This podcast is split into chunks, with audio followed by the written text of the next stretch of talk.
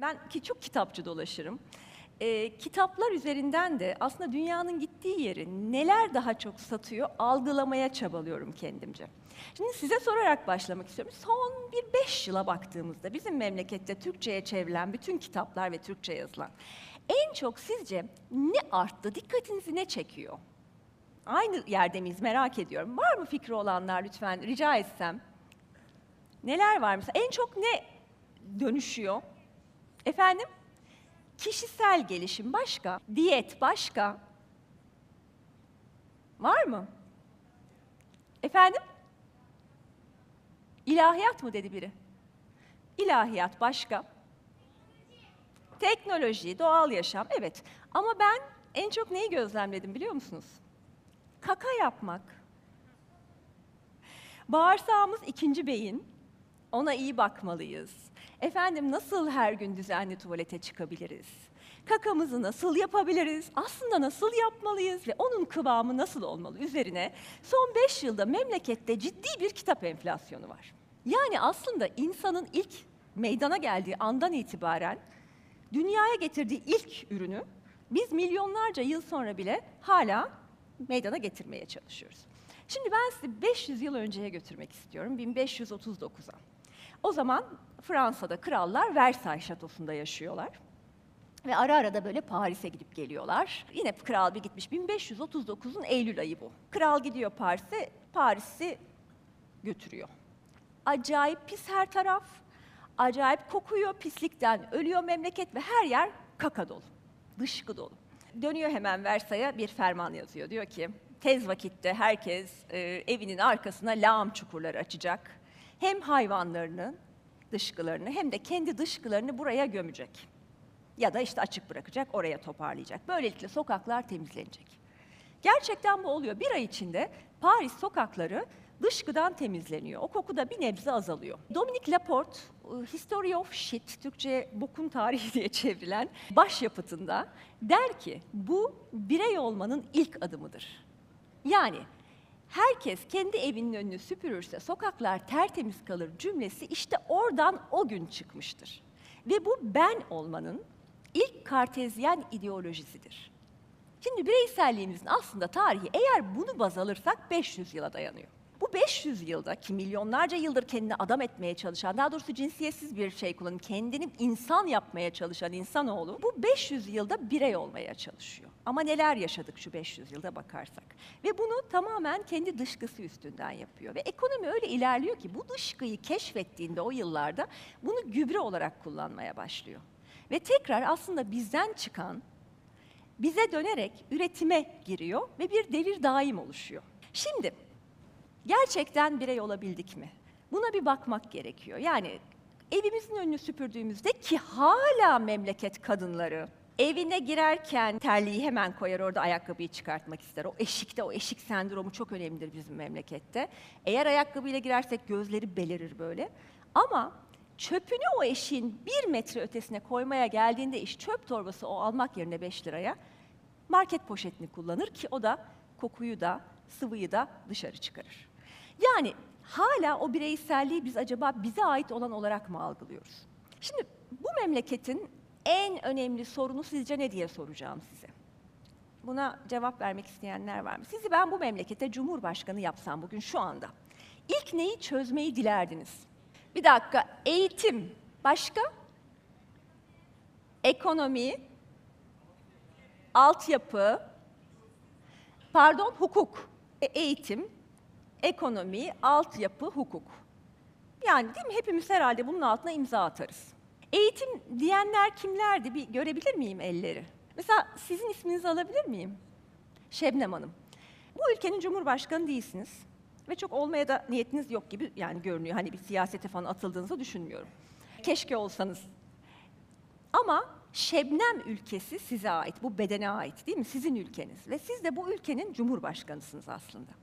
Şimdi size şunu soracağım. Kendi cumhuriyetinizde, kendi bedeninizdeki eğitim sorununu çözdünüz mü?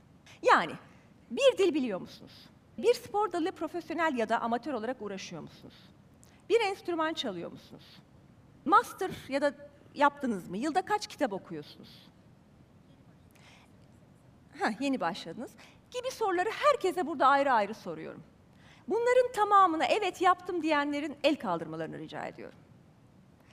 Dil bilenler, bir spor dalını ciddi anlamda yapanlar, bir enstrümanı çalabilenler, yüksek lisans yapabilenler ve yılda 30 kitap okuyabilenler. Salonun kaçta kaçı sizce? Bana yardımcı olan biri olur mu? Ülkeden, eğitim sisteminden bunu bekliyorsak hepsi beraber. Çünkü ülkenin eğitim sisteminden "Aa, bana bir tek dil öğretsin diye beklemiyoruz. Şimdi bu salonun yaklaşık 20'de biri ya da 30'da biri el kaldırdı. Benim görebildiğim kadar.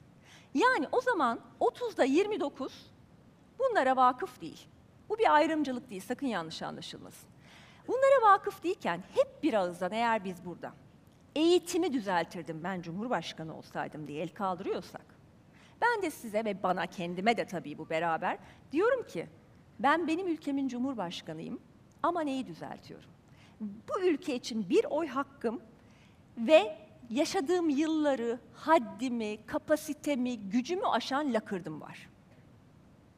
Memlekette ormanlar yanıyor ve onların yerine biz dırdır ağaçları ekiyoruz. Düzeltebileceğimizden yani önce kendimizden birey olma adına başlamıyoruz. Sağlık deniyor, eğitim deniyor, ekonomi deniyor. Sigara içenleri görebilir miyim? Yılda içmediğiniz takdirde 7000 TL gibi yaklaşık bir kazancınız var. Günde bir paket sigara içen öğrencilerin özellikle. Ama ekonomiyi düzeltmekten kendi ekonomimizle başlamıyoruz. Çünkü çok kolay. Hiçbir şey yapmadan, az önce Orhan dedi ya, e, eylemsizliği cezalandır. Ne dedi Orhan?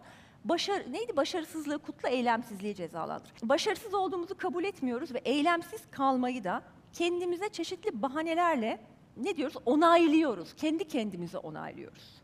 Ve sadece bir başkasının yaptığının eleştirisi üzerinden var olmayı sürdürüyoruz. Kendimize hiçbir zaman dönmeden. Bu bireysellik değil. Bireysellik kendini düşünüp bencil olmak değil. Bireysellik bir mertebedir. Ve bu mertebenin kapısı vatandaşlık bilinciyle açılır. Şimdi hepimize ben dahil kendime de bu soruyu soruyorum. Ne kadar vatandaşız? Çünkü vatandaş olmanın bir ideolojisi yoktur. O partiye ya da bu partiye oy vermeniz ya da sempatik durmanız gerekmiyor. Hatta belki oy vermeniz bile gerekmeyebilir belli yerlerden bakıldığında. Peki vatandaş olmanın bilinci nedir? Sokağının hakkını savunmaktır. Sokağındaki hayvanın hakkını savunmaktır. Kaldırımının hesabını sormaktır. Kesilen elektriğinin, suyunun peşinden gitmektir. Vatandaşlık budur ve inanın iktidar olmak kadar sorumluluk ister, görev bilinci ister, çalışmak ister. Hangimiz bu ülkenin iktidarıymış gibi gerektiren çalışmanın aynısını vatandaşlık için, kendimiz için veriyoruz? En son hangi devlet dairesinde ya da en son hangi belediyede bir dilekçe verdiniz? En son hangi elektrik kesintisinde hesap sordunuz? Sosyal medyadan olabilir, giderek olabilir, başka türlü olabilir.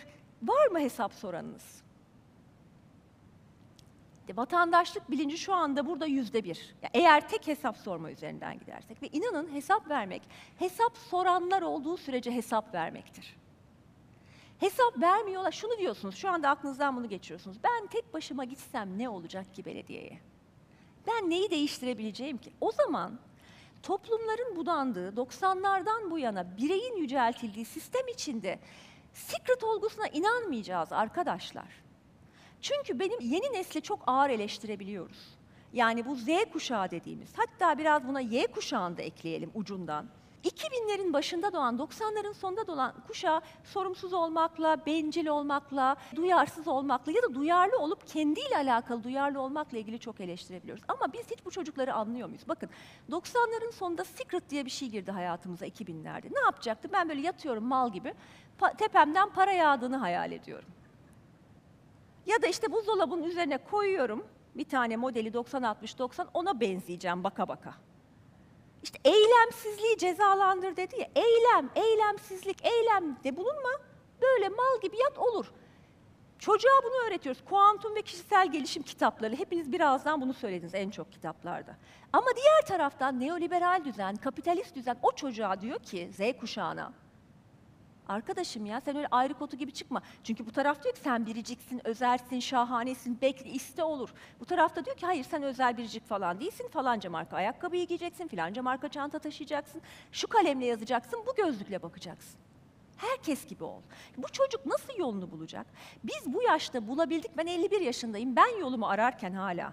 Bu çocuk 15'inde, 17'sinde, 20'sinde bu yolu nasıl bulacak? Bu özel mi, değil mi? Olmalı mı, olmamalı mı? Şimdi çocuklarımızı bu yönden de anlamamız gerekiyor. Biz bulabildik mi yolumuzu? Birey olabildik mi? Vatandaş olabildik mi her şeyden önce? Olamadık. Bu ülkenin bireyleri vatandaş olamadı. Olamadık. Hepimiz yaptık bu hatayı. Dolayısıyla birey de olamadık. Onun için bireye de saygı duymuyoruz. Bizim saygı dediğimiz ya da sevgi dediğimiz şey tamamen ebeveyn tipi bir şeyden geçiyor. Yani ancak işte ya üşüyeceksin bak klimalar açık öyle beyaz gömlekle gelmişsiniz zeybek gibi yani giyin üstünüze bir şey. Bu ya kadın gelmiş 40 yaşına. Ya üşüyüp üşümeyeceğini anlamayacak. Biz bu tarz sevgi üzerinden bireyselliği de yok ederek yaşamaya alıştık. Şimdi hal böyleyken bu dırdır ağaçlarını da her yere ekip gerçek ağaçları katlederken bir kendimize dönüp bakmanın vakti gibi görünüyor. Şimdi tekrar aynı döneme dönecek olursak, peki Fransa kralı ne yaptı? 500 yıl önceye tekrar dönelim. Tamam, ferman süper. Paris'te temizlendi dışkıdan. Ne yaptı? Kendine bir taht yaptırdı, tahtadan. Taht şöyle bir şey, tahtadan üzerinde raptiyeleri var. Taht gibi gözünüzün önüne gelsin. Ve ortası çok şey, delik. Yani bildiğiniz lazımlık. Kral oraya oturdu. Bu arada Paris'ten insanları topladı Versay'a.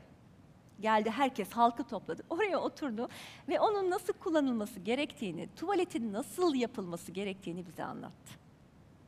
Biz bugün o kitapları alıp sabahları kayısı, suyun içinde bekletilmiş kayısı yiyip üzerine o suyu içip tuvalete gidebilme ateşiyle yanarken yani dışkılayabilme ateşiyle yanarken bunu yaptığımız ilk anda o koku ve o bize ait değilmiş gibi sifonu çekerek hemen oradan kaçıyoruz. Yani aslında hatalarımızı asla kabullenmiyoruz. Çok uzun yıllar ekonomi yayıncılığı yaptım ve şunu öğrendim. İyi bir şey yapıyorsanız sizdendir, kötü bir şey oluyorsa bendendir. Kazandığınızda siz kazanırsınız. Maazallah yatırımınız tepe taklak gitti mi ben kaybettirmiş olurum. Hiçbirimiz yaptığımız hiçbir hatayı kabullenmiyoruz. Oysa o gübre. Hatalarımız evet ben yaptım diye el kaldırdığımız gün o bilinç yani birey olmanın ilk aşamasıyla karşılaşacağız ve hatalarımız tekrar bizim bünyemize girerek gübre ile bizi yeniden üretecek, yeniden üretecek ve o döngü içinde yeniden dönüşeceğiz. Belki bunu öğrendiğimiz gün yani yetişkin olabildiğimiz gün birey olmanın da kapısı açılacak.